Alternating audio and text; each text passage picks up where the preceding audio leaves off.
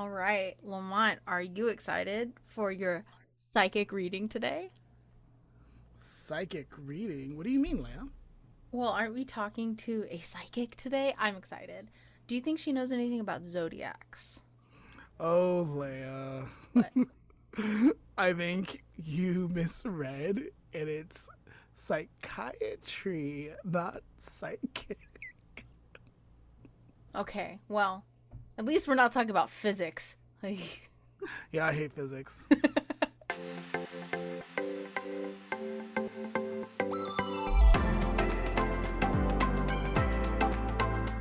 I'm Lamont, and I'm going to school for counseling psychology. and I'm Leah, and I 100% have no idea what psychiatry is. Well, today you're gonna learn. and you're tuning into the Lamont and Leah podcast. So today, Leah, we have a special, special guest. Yes. Her name is Claudia Thomas. Right. And we know her because when we were babies, tiny, well, you were a baby, I was more like a Kid. middle schooler, but like, like when we were little, we went to church with her husband, Chris Thomas. And they got together with us. They chatted us up one day, and it's like, "Hey, like we've been checking out your podcast. We love all the mental health stuff you're doing." And my wife is in psychology, like, psych, psych, um, psychiatry, and would be interested in being on your show. So we were like, "Let's do it." Yes, especially because, like I said, I have no idea what that is. So it's going to be a very interesting day. We're going to talk a lot about like maybe the differences between psychology and psychiatry. Um, maybe debunk some myths about psychology and psychiatry, and then um, just talk about like why it's important, like to like learn about and have in your life. awesome. Sounds All good. right. Let's get started. So Claudia, it's so nice to meet you today. Nice to meet you all as well. Thank you for having me.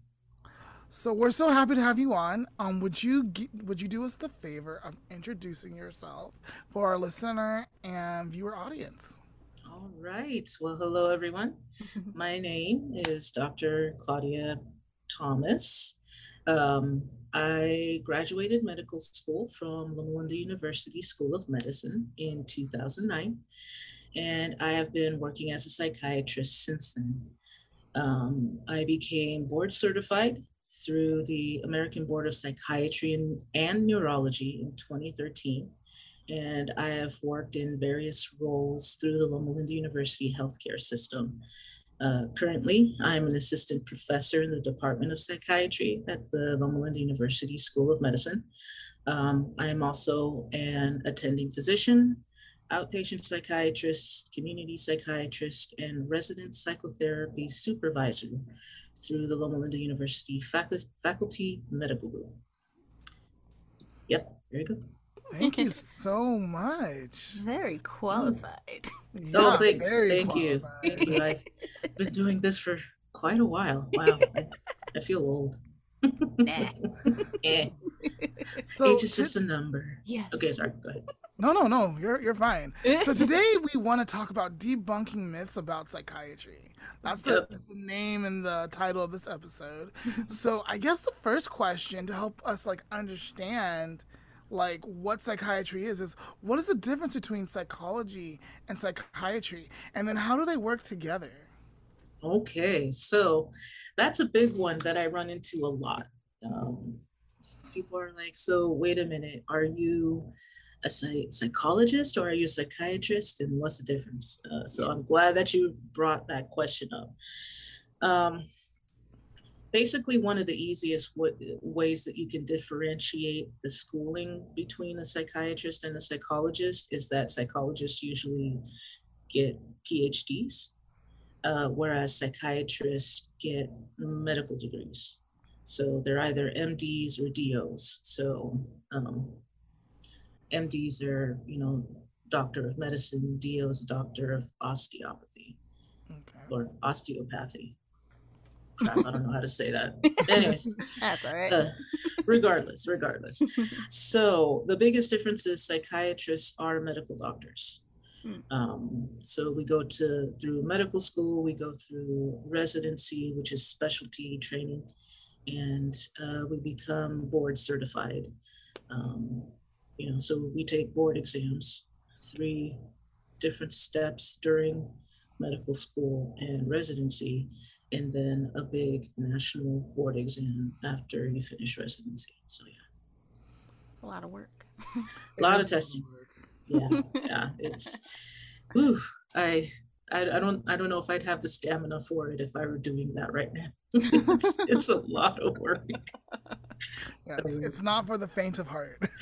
Right, right. Especially since you, you know in medical school uh, you experience all the different things that all the other doctors that you know and love experience. You know, you go Mhm. through anatomy lab, you go through all the rotations. You know, I rotate through emergency medicine, OB, internal medicine, all all of the different specialties. You know. Um, but yeah, part part of the way through, you just figure out what specialty you want to end up doing once you're done with medis- medical school, and then you go into that in your after your fourth year. Yeah. Interesting. Um, so question. Yes. From the person who has no idea really what the topic is about today. Sounds good to me. Um, what type of like people do you work with? Like what what is like what am I trying to ask here? Um I I work with Yeah. human beings. yeah. so like what what would be the difference with like um oh man what what is my question i'm trying to i can't what are words today uh so like therapy right Okay. Yes, therapy. okay so what would be the difference in like people that you see in like a psychology psychiatry or just like a counselor like Okay. So let, let's actually back up. So the second part of that was how does psychology and psychiatry work together? Aha. Yeah. Okay. Okay. So, all right. Uh, the the the third question we'll come back to. okay all right Um, okay. Okay. Did I just lose my finger? No. no it's back. okay All right. Um, so, how do psychology and psychiatry interact? Um, it, it kind of has to do with finding the middle ground between psychology and uh, biology. So, my undergrad major uh, was in psychobiology, which is uh, there was a lot of there was a few courses where we looked at uh, the neurology aspect of things and psychology and found ways that they interact with each other. Um, and that's basically how psychology interacts with psychiatry. There's the whole um, mind emotions component um, and how uh, emotions and thoughts um, interact to uh, modify or produce behaviors. So that's the psychological component. And then there's the biological component, which has to do with the brain and how neurochemicals, neurotransmitters, and the balance of such can be disrupted with uh, trauma or head injuries or things like that, and how that can affect a person's mood. Um, causing more issues or people to be more prone to anxiety or depression, that type of thing. Or how some people are born with certain ways that the brain function that either, you know, um, make them more prone to having hallucinations um, or paranoia, which means then they would probably be dealing with schizophrenia or some type of psychotic disorder. Um, or uh, uh, people born with a propensity toward ADHD, you know, just the, the brain constantly firing all over the place and being very distracted. So there's a there's there's a lot for all of this. So I don't know if I answered your question. Uh, I think I can help. Yes, please do. All right. so because I'm going to um, school for counseling psychology, on Yeah. my end, we definitely want to do the rapport building, and you do too. But we want to do the Mm-hmm. rapport building.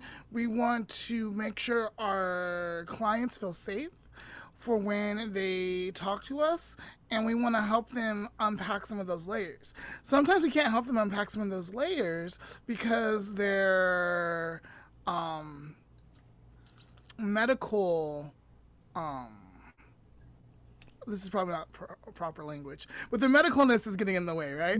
Like, Ah. like they're, they're- they might be depressed, and I can't even really talk to them. So I'm like, hey, like I need to refer you to this psychiatrist who can understand everything from my notes to help you get the medicine that you need, so you can actually talk to me, so we can do the work on unpacking that and stuff. Exactly. So we- exactly. So psychologists are the ones that do the therapy, while psychiatrists they can do therapy, but they really don't go to school for therapy. They go to school to prescribe medicine. I Right. get it. yep. There you go. There you go. Yeah, we go to three medical school. Answered. Yay! Awesome, awesome.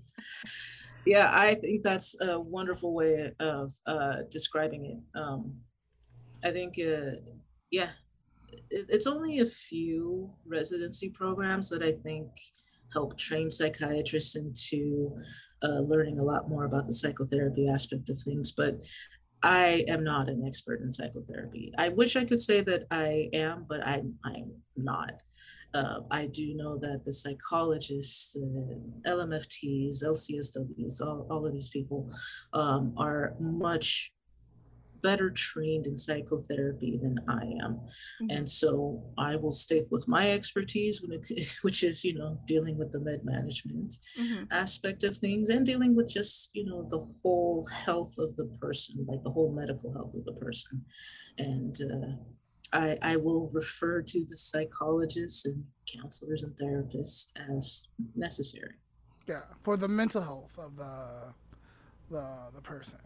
Well i deal with mental health too Yeah, so no, not- so you do, yeah, you do. yeah. But like so, but like you said, like the whole like physical, right? Like right like, right right make sure like the medicine's not affecting their lungs or their kidneys or whatever, mm-hmm. and like you want to make sure their mind's well. But then psychology, we're only really focusing on them. mm, That's not true. I mean, we practice wholeness too. It, it, mm-hmm. it's kind of, mm-hmm. it's kind of, it's kind of, but like obviously we can't prescribe medicine. Yeah. So then we have to team up with a psychiatrist. It sounds like there's a lot of crossover. There, but it- really, there like can be. it's two different things with like a lot, like a Venn diagram.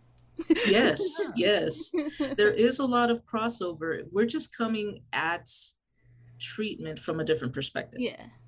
So that's the thing.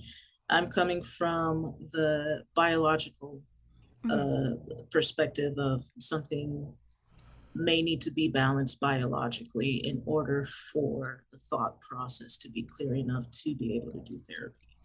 Okay. So there we go. that makes All right. I think we came to an answer. All right, cool.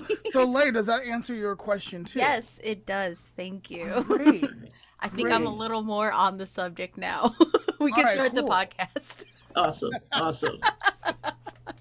All right. So, what kind of awful things have you heard about psychology and or psychiatry? Um, first of all, I know that the Scientologists hate us. Okay. Um, that sounds like Why a, do they hate us? It sounds like a website banner. It's like Scientologists hate them. I don't know. There's like this. I think there's this museum out in LA somewhere where the the the Scientologists talked about the perils of psychiatry and all of that stuff, and where I think a lot of misconceptions come from uh, that we still, you know, lock people up in cages and Mm. torture them and That is stuff part of like that. our history, unfortunately. Unfortunately, it is very unfortunate. Um, and I'm very happy to say that we don't do that. We don't do that. We don't do that. No, no, no. Informed consent. Informed consent. exactly. Oh my goodness. But yeah, even the people, because uh, I I do work with an inpatient psychiatric facility. You know, seriously, those things are set up like dorm rooms. Hmm. It, it, it really is just set like set up like a dorm setting, and it's just locked doors on either side of the hallway. That's all it is. So why would they need to fill? Why would they lock the doors? Because okay, so this is uh, this is this part gets a little tricky. Um, a lot of times when people are um, in a very severe depression, so severe to the point that they are they have less of a will to live and more of a will to die. Mm. Um, it's because their thought clarity, their ability to make rational decisions is incapacitated. So at that point in time, they don't have the decision making capacity to be able to say, no, I need to kill myself. Yeah. You know, because either, you know, with with sometimes depression being very bad, a lot of times people hear voices telling them to harm themselves or others or to run into the street or whatever it is. So they don't have the decision making capacity. So even though they're in the hospital to try to get help, they're still not at the point where they can make the decision to leave the hospital Mhm. um, because their the, their thinking is still Distorted. Distorted. Thank you. Yeah. So that's why it's locked. Basically, it's for the safety of the people that are not able to make decisions on their own. Yeah. So earlier I was saying informed consent, informed consent. So they have consented to having the doors locked um, if they were going to participate in that kind of medical treatment. I, yes, but they also don't have the capacity to. So Consent for some, yeah, some of them don't, right? Yeah, some don't. A, a lot of them do. A lot of them do. You know, there are people that come in voluntarily for treatment and everything. and That's great. But there are some of them that just cannot. Yeah. Um, And so that's so like whoever's like in charge, it could be their parents or their spouse or someone might give consent, but like they're they're of what's happening, even if the par- that person may not be. So there's permissions given. Like we're just not like grabbing people up and saying, "You have no Get in this choice." cell of whatever. Right. there's no cells. yeah. There's no, no, no. Yeah, there's I no know. That's what that's what I'm saying. It's not like that. Yeah, yeah. It's not like that. It's not like that. Interesting. No, it's it's yeah, it's it's a whole uh, you know consultation process it goes through. Yeah. Um, usually, what happens is someone shows up to the emergency room saying, "I don't know, I don't want to be alive anymore," or um, voices are talking to me, or something like that. I don't know. Um, and then that's when the psychiatrist on call will go to evaluate to see if the person needs to be hospitalized um, for uh, more acute intensive psychiatric care. Interesting.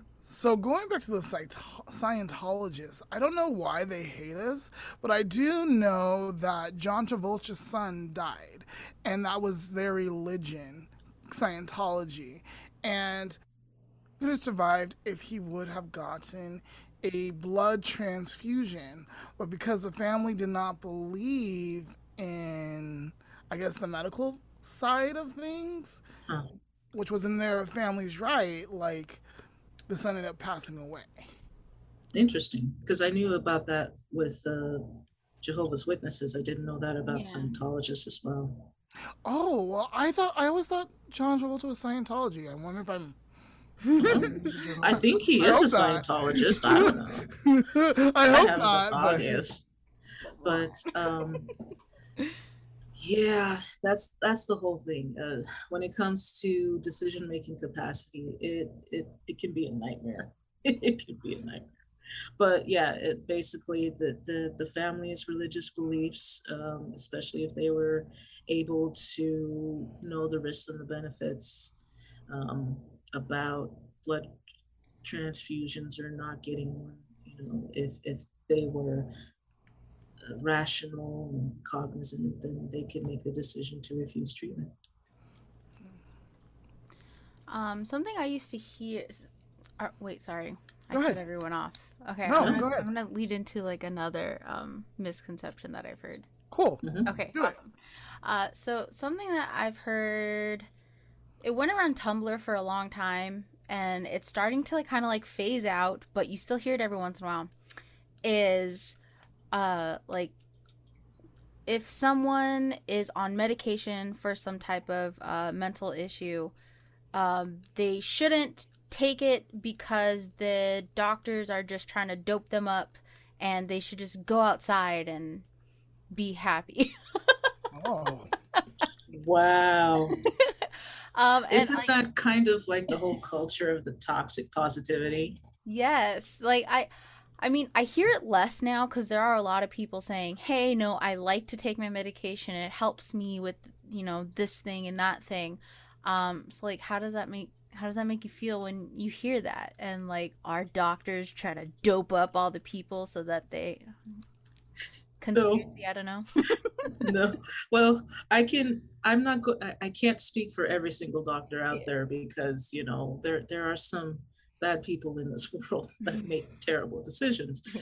um but from my perspective and the way that i've been trained no we we have no inclination to dope people up. We our my main goal is to help a person function better than they have been functioning Mhm. so that they can live the life that they want to live you know?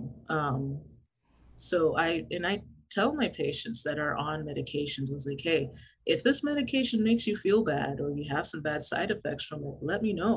We can definitely try something else. You Mhm. know I, i'm there's no reason for you to be on this medication that makes you feel like crap. You already feel like crap anyway. Yeah. i don't need you to feel like further crap you know Yeah. so Okay. and that actually leads to another misconception because i have i have i have had some patients say hey i know you want me on to be on this uh, medication because yeah you get the big money from big pharma i'm like uh-uh i don't get no money from no big pharma i don't know what you're talking about You're like, I wish I Yeah, got the right? big I money from pharma. I wish. no i am employed through Loma Linda university i don't get no money from no big pharma i don't care what medication you're on Yeah. just as long as you can afford it so you can actually take it yeah. And not that you're saying this, I'm saying this for you. And Loma Linda doesn't pay you enough. So, so you. like, Thank there's you. no big money. She's like, I said nothing. I yeah, I did. I didn't say it. I didn't say it. But, you know, if Loma Linda watches this and is like, "Hey, maybe we should pay her more," I hey, I'd accept that. I think that's great. wow. Uh, thank you. I, I was not anticipating that.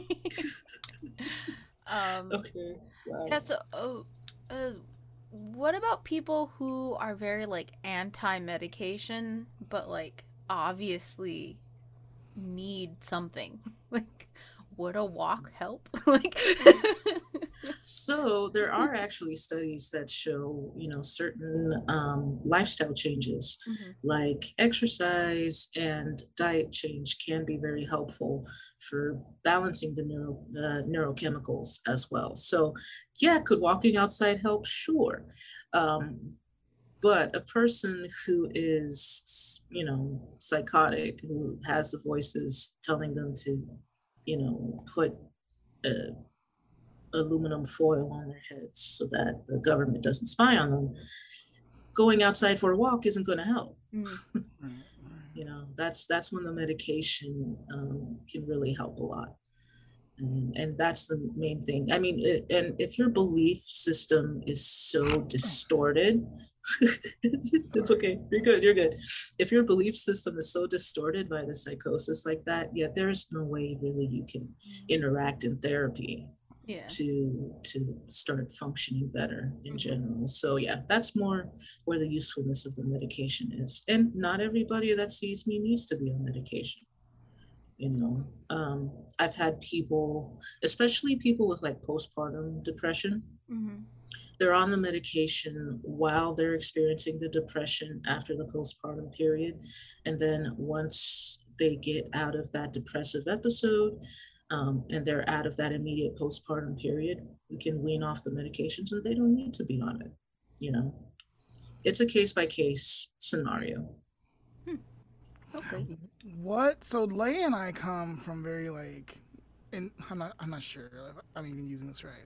Like indigenous roots, and so what I mean by that is like like natural remedies and stuff. Like the Hawaiians believe in like natural remedies, and um, African American culture, there's some natural remedies that you would take instead of going to a doctor. Very holistic sort of yeah, like mindset. Yeah. What What are your thoughts on that? Does that stuff really work, or does it not work, or or what do you think?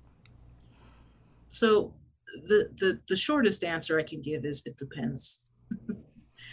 Some things can be very helpful. Um, there are certain herbal remedies uh, that can be very um, helpful for mood amelioration. I don't know if you all have heard of St. John's wort Mhm. um, Yeah. or uh, valerian root, uh, melatonin.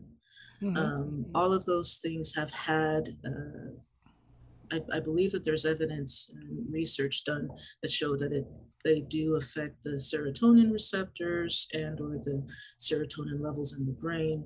Um, so they can be very helpful for treating mood.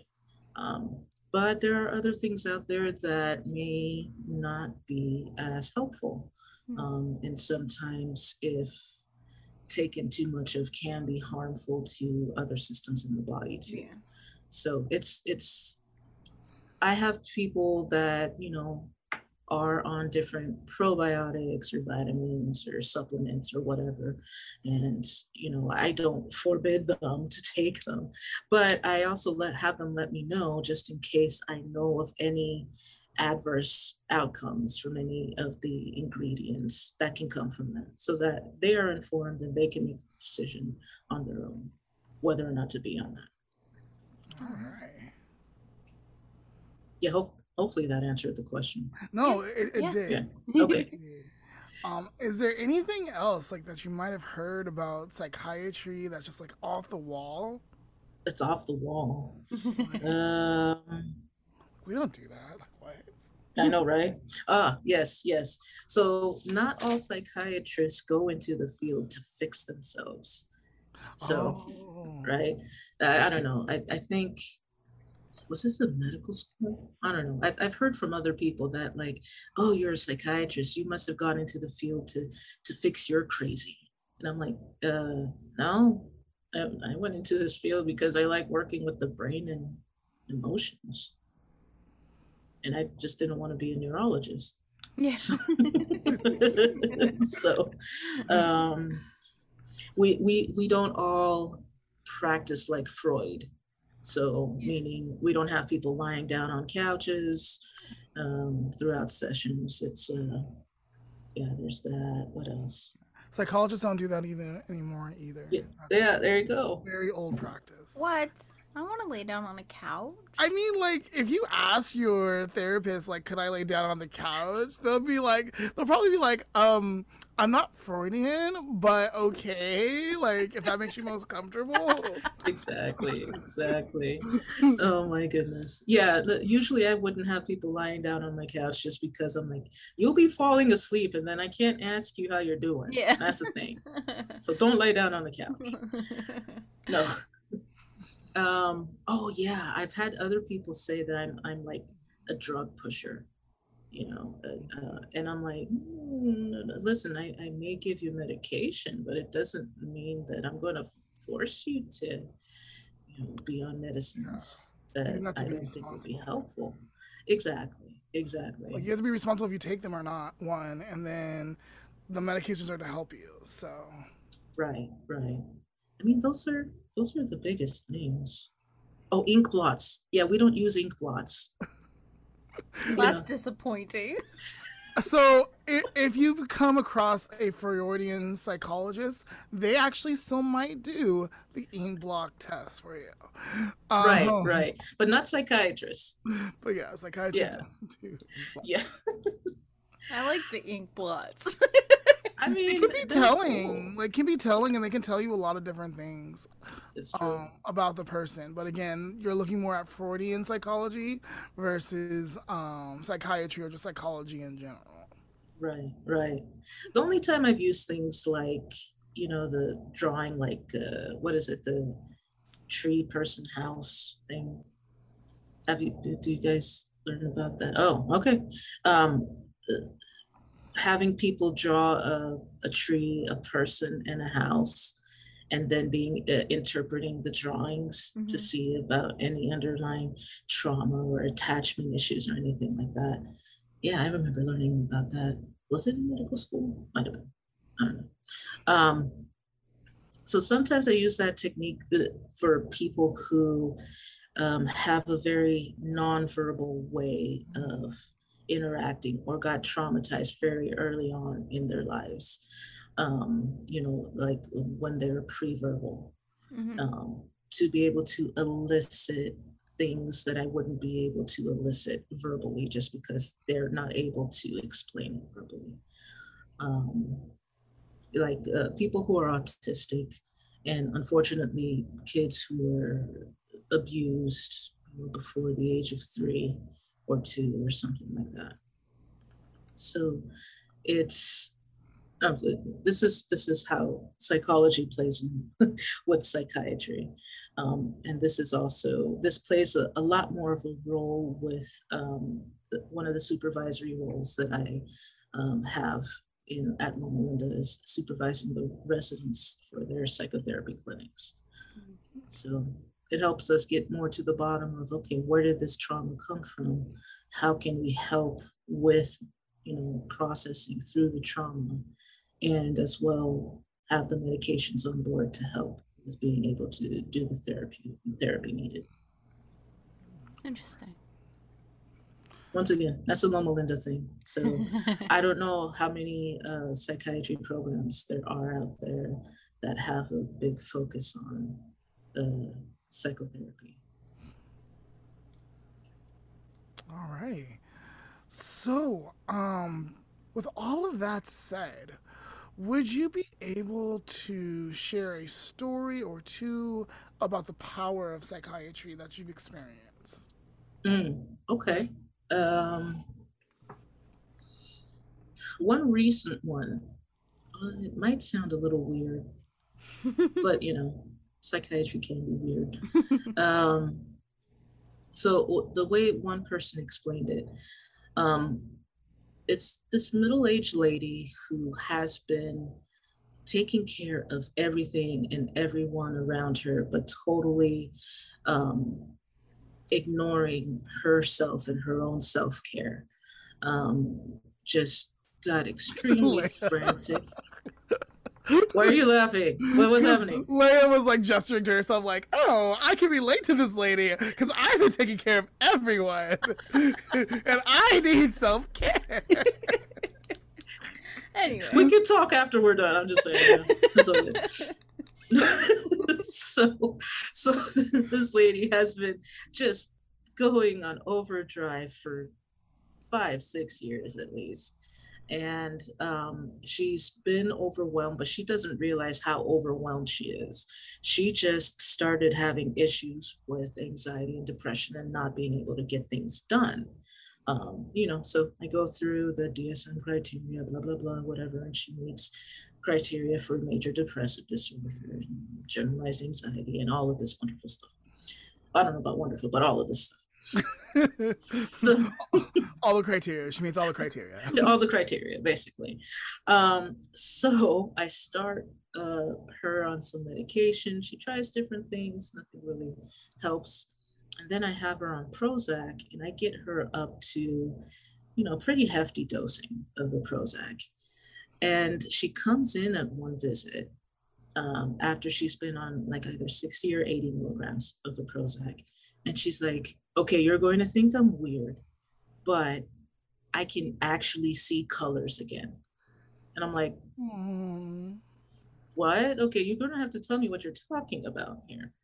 And she's like, I can actually look out of the window of my car and see that the flowers on the trees are purple because before they were just kind of like shades of gray.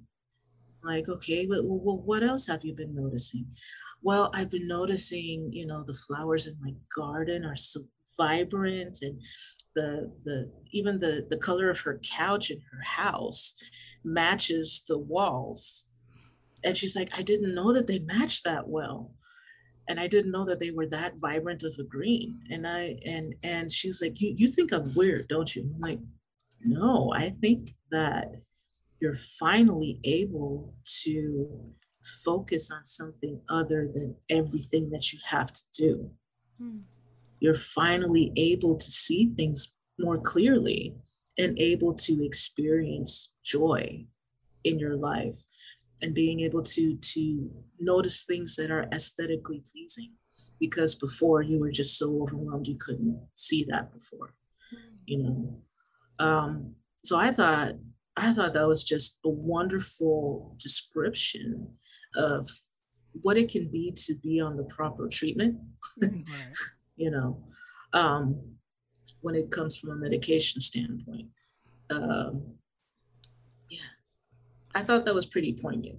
Yeah, I, I'm so glad you had her explain what she meant. Like, I feel like because I'm in psychology, I knew exactly what she was talking about. Like, there was a period where she wasn't seeing color, so was just as soon as she said I can see all the color, was like, oh, that's great. I wish I was that their therapist. I would probably be like all happy, like happy teared, like therapy.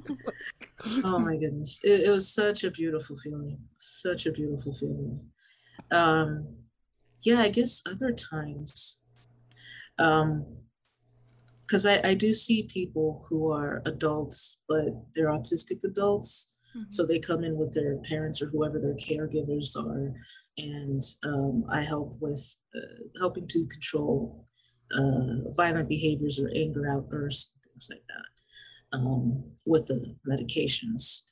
And uh, some of them a lot of people with autism actually have comorbid diagnoses of OCD as well. Mm. So I see a lot of them come into the office doing a lot of their stereotype mannerisms and OCD behaviors, tapping things multiple times or counting or whatever. And as I have them on the right medication regimen, they're able to interact better with their family members and or their caregivers sometimes they're actually able to communicate a lot better they can actually start using words more. Um, they do less of the repetitive ocd like behaviors that they were doing as well. They're less violent. And i've i've had some that actually started being able to have conversations with me. And i just found that like terribly gratifying. I'm like, oh, yay, you're able to converse and communicate more. And I, yeah, the, that, that was, those are some other poignant um, times in, in treating. Yeah. So I kind of want to go back to your first story, and it sounded like it took a while for you guys to get to that point. How like how long do you say it took might have taken? Yeah, so it depends on the person. So with this particular person, there was a lot of rapport that needed to be built. There's a lot of trust that needed to be built. Um, and medication compliance wasn't always the utmost. uh, yeah, there wasn't always medication compliance. So this is where you know rapport building is very key um, in any therapeutic relationship, whether it's with a therapist or a psychiatrist. Here, um, there has to be a sense of teamwork um, in treatment. So with this particular lady, she had to know that I was actually trying to help with treating her and helping her feel better and do things better rather than any of the other myth things, just making money off of the medicines or seeing her for visits or whatever and stuff like that. Um, so with her, it took a while just because the rapport had to be there. Yeah. Um, yeah. I think it might have taken like a year or so Okay. Something like that. Yeah. So I, think the other problem is like we live in an age of people who like we want instant gratification. We want it now. Like if I start seeing you within like a few weeks, I expect to feel better. And if it doesn't work, then there's either something wrong with you or you're lying to me or like all of this stuff, right? And Yeah. like sometimes you have to just stick with it for a while. Yeah. And oh, sorry about that, Chase. um, that's the problem with nearly every single psychiatric medication there is out there. It takes a long time for it to kick in. All of the antidepressants, especially, it takes a good month or two before it starts to kick in. Um, because when it comes to well, I'll give you an example with the antidepressants. The most common antidepressant is the SSRI, the selective serotonin reuptake inhibitor, right? And the way that that works is it changes um, the proteins in the neurotransmitters to help keep the serotonin in the presynaptic space uh, longer. And if the serotonin is there for longer, then the receptors have an easier time binding to it. So it's not giving you more serotonin, it's just making whatever the body's serotonin uh, level already is more um, readily available for the receptors to hold on to. Okay. So the whole thing is the, the way that ev- the neurotransmitters and the receptors are changed it takes changing the proteins, which takes changing the hormones, which takes several weeks to be able to change all of that. Um, just because new proteins have to be made and they have to be folded, and then there has to be enough to make the receptors, binding caps, all of that stuff. So that's why these medications take so long, because they have to go through the whole process of changing hormones and protein um, building and everything. I, I think I just lost you all. Sorry. I got a No, little too no, no. complicated over there. No, no, no, you didn't. Um, Okay, no, okay. like I, I learned all this in my pharmacology class. So Mhm. Yeah, Yeah. yeah. So that's the problem. Every single antidepressant is going to take time Mhm. for it to really start kicking in and working. Um, and what I usually do for a person is I, I start them on the medication and then I say, all right, we're going to see if you have any problems or side effects from the medication Mhm. in the first month before I see you again. Because if you do, then we can try something different. You know, it's all about what they can tolerate from the side effect profile Mhm. rather than seeing if the medication will make them feel happy within a week. Mhm. Unfortunately, it won't do that. Takes time. It takes time and it takes a lot more than medication. Yeah. um, frankly, it does take the therapy component. Mhm. Right. And then you also said something very important medical compliance or Mhm. medicine compliance. Like you are responsible for taking your meds how you're instructed to take your meds. And if you're not doing it and you're not getting results, then like, come Yep. on. Like, what can I do as a doctor? Like, Exactly. Exactly. No, I've had some people, and I think that with that particular lady where things weren't working very well, she was taking the medications as needed. mm, I'm like, no, no, no. No. You don't take antidepressants as needed. It doesn't work like that. you need to So- take them as I prescribe them. Right, right. So, so that's the thing. Uh, that's uh, that's actually a common misconception that a lot of these medications can be taken as needed. No, mm. They're- a lot of them have to be taken on a continuous basis so there can be a blood level of the medications available to make the protein and hormonal mm-hmm. changes there. You know, it's kind of like with treating thyroid issues or with treating diabetes or something. You know, you don't take, well, yeah, you, yeah, you don't take certain medications as needed. No, you take it all the time Mm. in order to be able to change the hormonal balance or change the you know uh, chemical balance in the body you know. Makes sense. I think Leah has a question for you. Okay. Yeah. So, you know, I spend a lot of time on social media. Mhm. And I feel like every single day there's someone else going, "Oh, I just got diagnosed with I just got diagnosed with Anxiety, depression. autism, depression, Bipolar. anxiety, bipolar." Oh my goodness, it seems like- bipolar is so overdiagnosed. I can't some- even with that. yeah, it always seems like is. someone is always being diagnosed, and they're almost always like older teen adults to like middle age.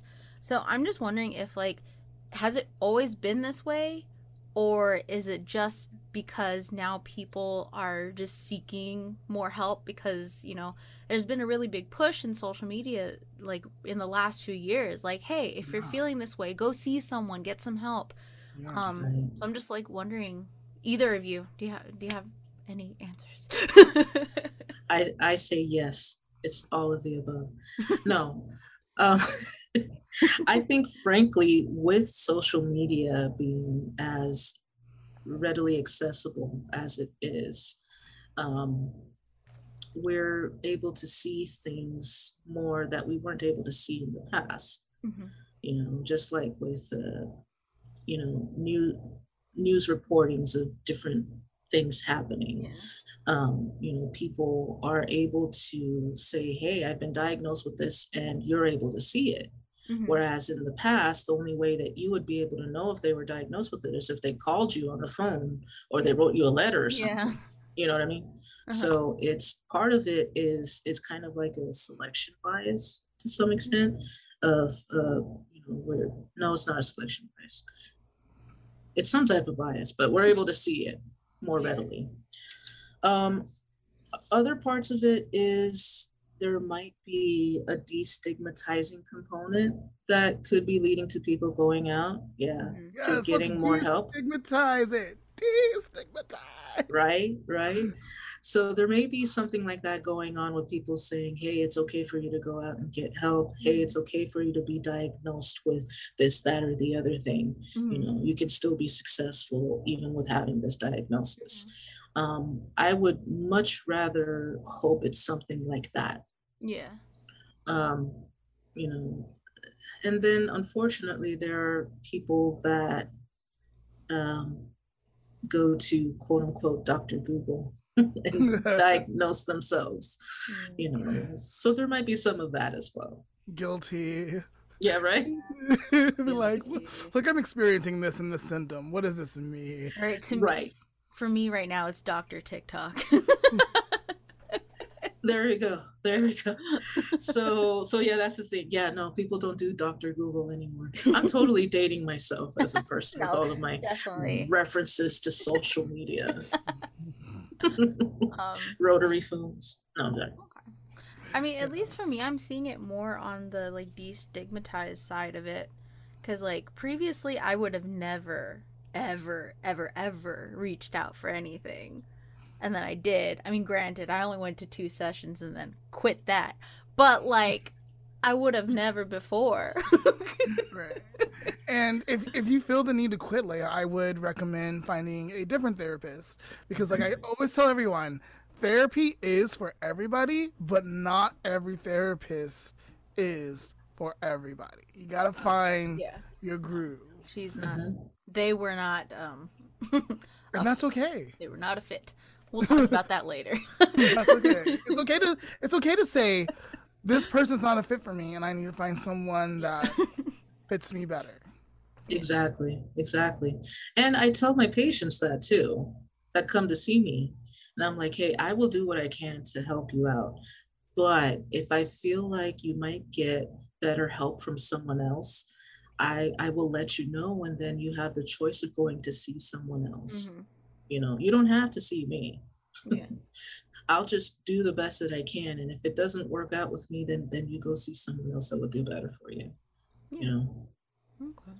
Yeah. So Leah and I are always talking about mental health. Not always, but like we're either talking about it or referring to it, mental health, mental fitness. There's some like component in our show about it, like taking care of yourself or putting it back on yourself or ways to have better social interactions, which is part of mental fitness or mental health. Mm-hmm. Why why is psychiatry or psychology so important? And how can we make people more comfortable in seeking help?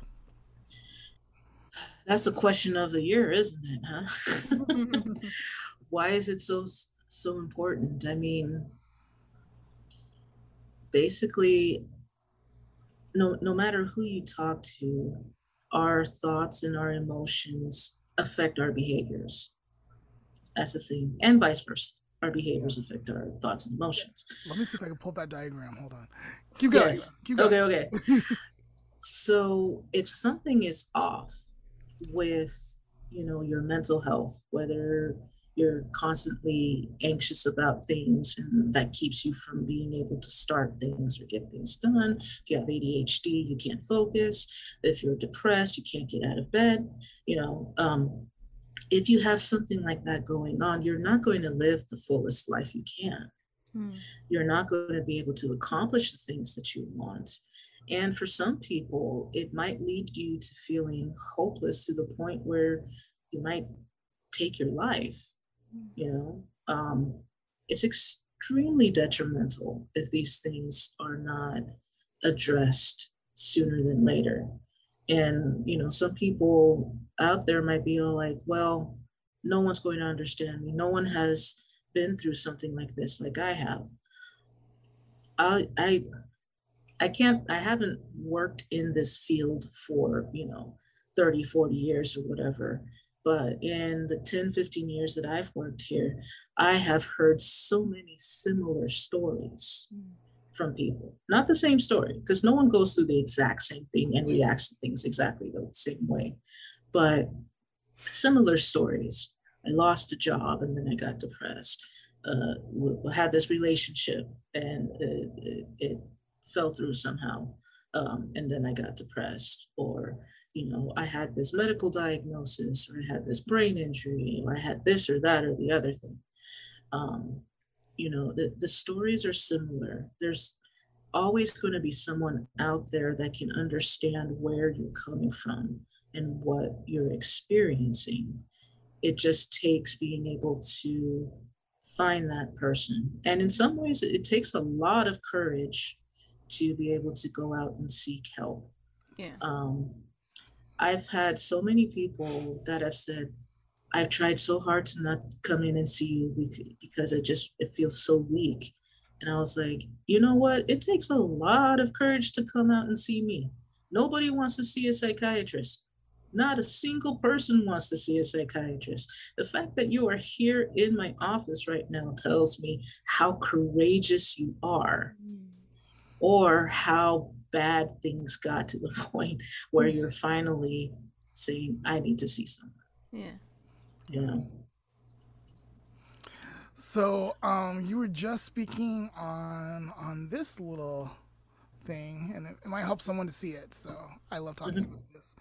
Let me go ahead and share. It's a little diagram, and at the top it says thoughts. To the left corner it says feelings and to the right it says um hold on behavior. And there's an arrow each way going like pointing both ways showing that's reciprocal relationships. So our thoughts impact our feelings and our feelings impact our thoughts. Our feelings impact our behaviors and our behaviors impact our feelings. Our behaviors impact our thoughts and our thoughts impact behaviors. And it's a, it keeps going around. It's a cycle right? Mm-hmm. Um, that's the basis for cognitive behavioral therapy, right there. Yeah, right there, right there. Yep, yep. This is also I, known as a cognitive triangle sometimes. Mm-hmm, mm-hmm. So if I'm not taking care of my mental health, or if my thoughts aren't healthy, then my behaviors aren't going to be healthy. My feelings about myself aren't going to be, be healthy. Or if my feelings aren't healthy, it's going to affect my thoughts and my behaviors. Or if I'm not eating well, which is a behavior, it's probably going to affect my thoughts and my feelings. Like, man, I feel crappy today. Well, maybe you shouldn't have had that big, huge burrito. Maybe you should have only had half. You know, no, always have the big, huge burrito. that makes me feel a lot better. Like I love burritos. I do. hey, I'm with you there. Hey. oh man, uh, did did we answer your question? Yeah, so yeah, it's important to so I guess we need to answer like how can we help people be more comfortable? And I think Leah mm-hmm. kind of talked about it like things are being destigmatized. Mm-hmm. Um, people are like like we have Demi Lovato out there saying get help. You know, she's a big icon. Um, she got help and she they. encourages other people to get. They, you're right. They got help and they encourage other people to get help. Um, and that's a big thing. A lot of times, celebrities, just because all eyes are on them, um, they have a, a, bigger impact on being uh, on coming out as being diagnosed with something mm-hmm. or having these certain mental health uh, issues or, or struggles.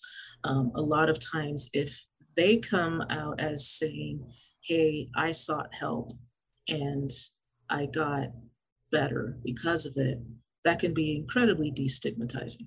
Mm-hmm. Unfortunately, it can also be the opposite because yeah. You know, we have Britney. So free Britney. Yeah. Yeah. Free wait, Britney. wait, wait. What do you mean by Britney? What is the opposite?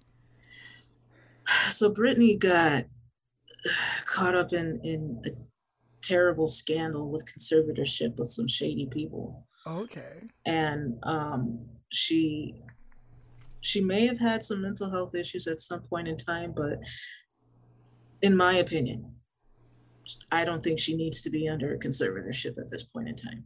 But I don't know her whole case. Yeah. Okay. You know.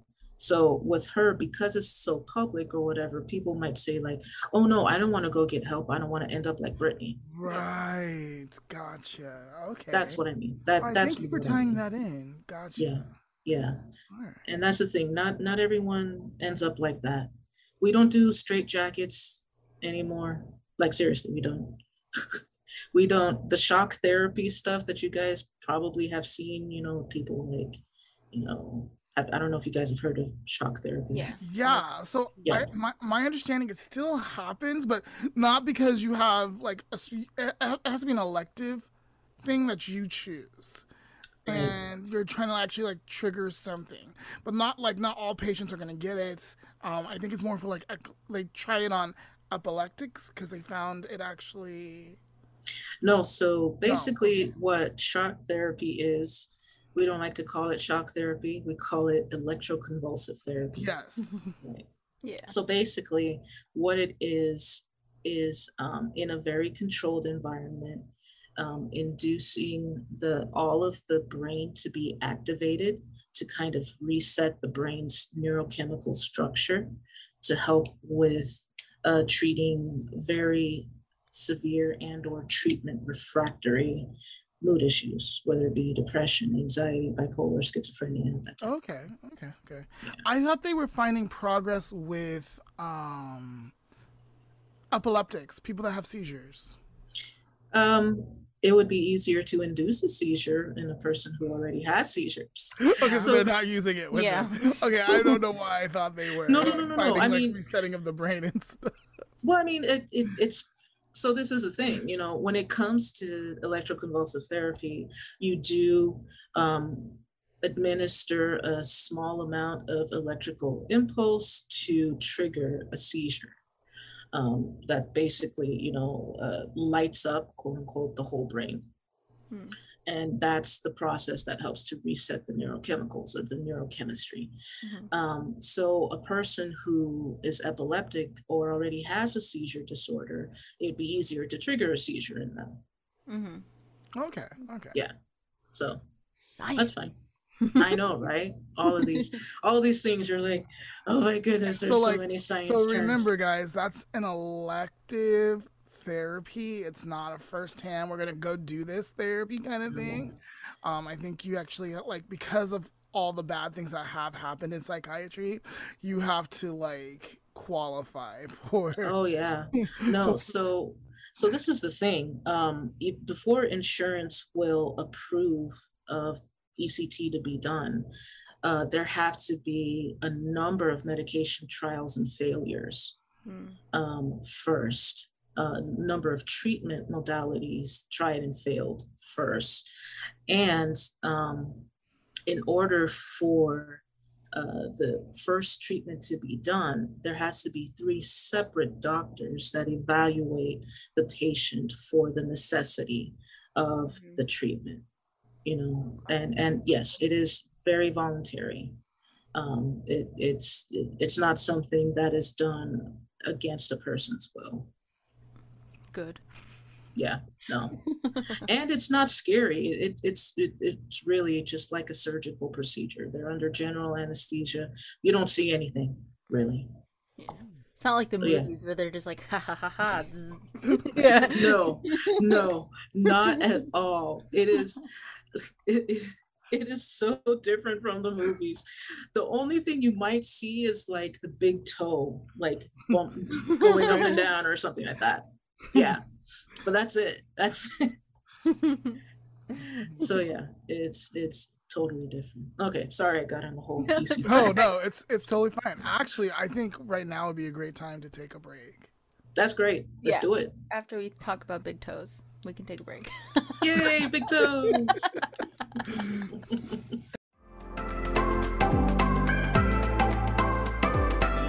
Lamont, recently the children went back to school. It is true. I think like maybe just last week, or maybe some are starting um, next week. Yeah, yeah, yeah. Like two weeks ago. Really? Uh, well, yeah, I mean, like Col- school Colton, started different times, but yeah, yeah, yeah. So school started different times. School, but the Colton School District um, out here in San Bernardino went back. That's one of the main ones I work with. Yeah, they went back about two weeks ago. Wow. Yeah. Anyway, I thought today, because of back to school season, season, we would do a show and tell. Fun, fun. So Lamont, what have you brought to show and tell today? um, I brought my Alexa. Is Echo Dot. I love using Alexa. I use it for so much, like mm-hmm. especially like a lot of She's responding. yeah. Especially um um when we're like doing pop culture things and like uh-huh. I want to know someone's birthday or when they died or when they got married or who they're dating. Mm-hmm. So I'll ask her that. Are are you not concerned about them listening? I don't care. Like what what what are they gonna listen to? Like me being like a total total drama king over here? Like like I have no government secrets. That's what I always say too. I really want one, but Patrick doesn't like them, or his, both his and his dad don't like them. But I mean, I guess Patrick's dad does technically work for the military, so. Okay. I'm, I mean, in his case, maybe. For me, all they're gonna find out is how often I'm like, oh, I'm hungry. yeah. What's really cool is like I can order things through her, like so like, like it, it hooks up with my Amazon. Oh, and I use it a lot for going to bed. So I'll be like, I'll say her name, and then um, read me my book or read me a story. Yeah, and that's really nice. Like, nice. So there's a lot of helpful things that happen. I'm trying to. I need to get my lights on it and then like I need to get my TV on it. Like it turns it off, but it won't turn it on. And I think I have to like get a special thing to do that. He's gonna have a smart house. Yeah. Lucky. um, so my item is actually a relic. This was my very first digital camera. Ooh. This is what started it all, ladies and gents was a Kodak Easy Share ECX7300 with 3.2 megapixels. Wow, well, that was like really good back then, right? I guess. Uh, what are the meg- What are the megapixels today? Like like 12 plus. Wow. I don't even know what my other camera is. But yes, so it was mostly for photography because originally I was into photography, it wasn't video. Um, plus, this thing could only do 30 seconds of video at a time, no audio. Wow. But yes, I took many good pictures on this little thing. She's chunky, but like, honestly, there's not much of a size difference between her and my mirrorless camera. Oh wow. Like, yeah, it's a little that. smaller, but Yeah. like yeah. Very comfortable. But yes, this is the camera that started it all. I started off in photography, decided I loved video, and there you go. Very click. cool. I tried to take selfies on it the other day, but the SD card reader doesn't work. So I was sad. anyway, so, if you're watching, what's something you would want us to share with Leah and I? Yes, Oh, show tell and us tell about it. us in the comments or Instagram. Yeah. Send us pic. Well, yeah. I guess you can send us pictures, Yeah, and Instagram. Show and tell us in the Instagram messages or or Facebook. Yeah. or Facebook. At the LNL Productions. Awesome. Yeah. All right, Claudia. Thank you so much for joining Leah and myself on our podcast. Thank you for having me. Had a great time. Yeah, I had a great time too. Yeah. I feel like we la- laughed a lot. Yes. I know, right? My Yeah. cheeks are hurting. Um, So before you go, is Yes. there any project that you are working on or would like to talk about? you know, I th- I thought I thought about this question, but I I I, I didn't. Um, I'm sorry. Um, any project that I'm working on, I I can't say that I currently am, other than you know, hoping praying that people's interactions with me can help with destigmatizing seeing a psychiatrist. Um, you know, that's probably the least that I could do. Um, and hoping that you you all's experiences and podcasts and everything like that help to lead with the destigmatization process. Just because, man, this this country, this world needs a lot of mental health care Yeah. and a lot of people need it and either don't realize they need it or don't know where they can get the help from so um, yeah i don't have any specific projects just the global project of you know trying to save a life one person at a time That's a great project. there we go So, um, we kind of talked about you becoming a professional podcaster. So, if people wanted to get in contact with you, what would be the best way for them to do that? So, if it has to do with my work, probably my professional email address would be the best. Um, so that would be ccarmona at llu.edu. Um, yeah, that, that should be it. I, I mean, I could give you my work, my work's phone number. You know, if you're interested in getting mental health care, of you know, you live close to the Loma Linda area, um, there are people available at where I work at the Loma Behavioral Health Institute um, that can see you for therapy or medication management or a combo of the two. Um, so the my work's phone number, um, 909-558-9551, that will go to the front desk. And, you know, if you're wanting to schedule to see an appointment, uh, to, to see someone for a new appointment, they can transfer you to the intake department and you can get in to see someone. Um, it might not be me, and that's okay. There's plenty of good people that work in, in this building outside of me. So All right. Awesome. Yeah, we'll And put all Loma. Linda? Yeah. Yeah, and Loma Linda is located in California, um, Yes. in the Inland Empire. So, Inland Empire, 60 miles away from LA. all right. And then finally, um, would you leave us with a few powerful thoughts or words or any kind of message? It doesn't have to be about this, but like just anything you want people to like know or feel. Um, that would be really awesome. Hmm. I think one of the most poignant things that I've been learning from my patients throughout the whole process is crying isn't a sign of weakness. It's a sign of you have been having been so strong for so long. I love that. That it sounds kind of cliche, but no, it's totally true.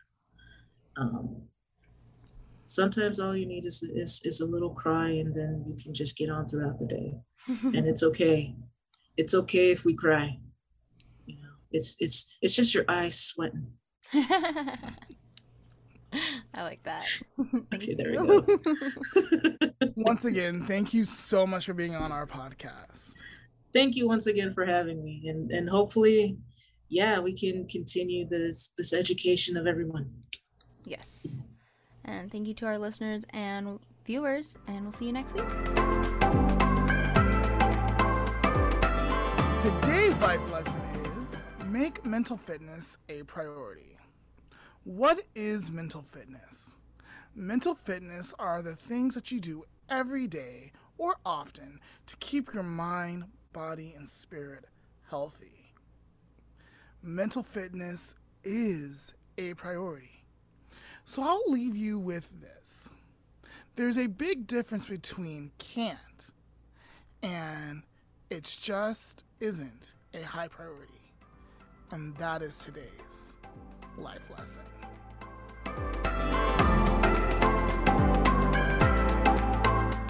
This has been the Lamont and Leah podcast. Created by Lamont Damon and Leah Nakahiki. Special thanks to our guest, Dr. Claudia Thomas. This episode's topic was brought to light by Dr. Claudia Thomas. This episode was edited by Leah Nakahiki. Our music is from Ingenue. Let us know what you thought of our show or give us some topic suggestions by sending them to our Instagram, Facebook, or YouTube. Did you know we have a YouTube channel? A link can be found in our show description. As always, thank you for listening.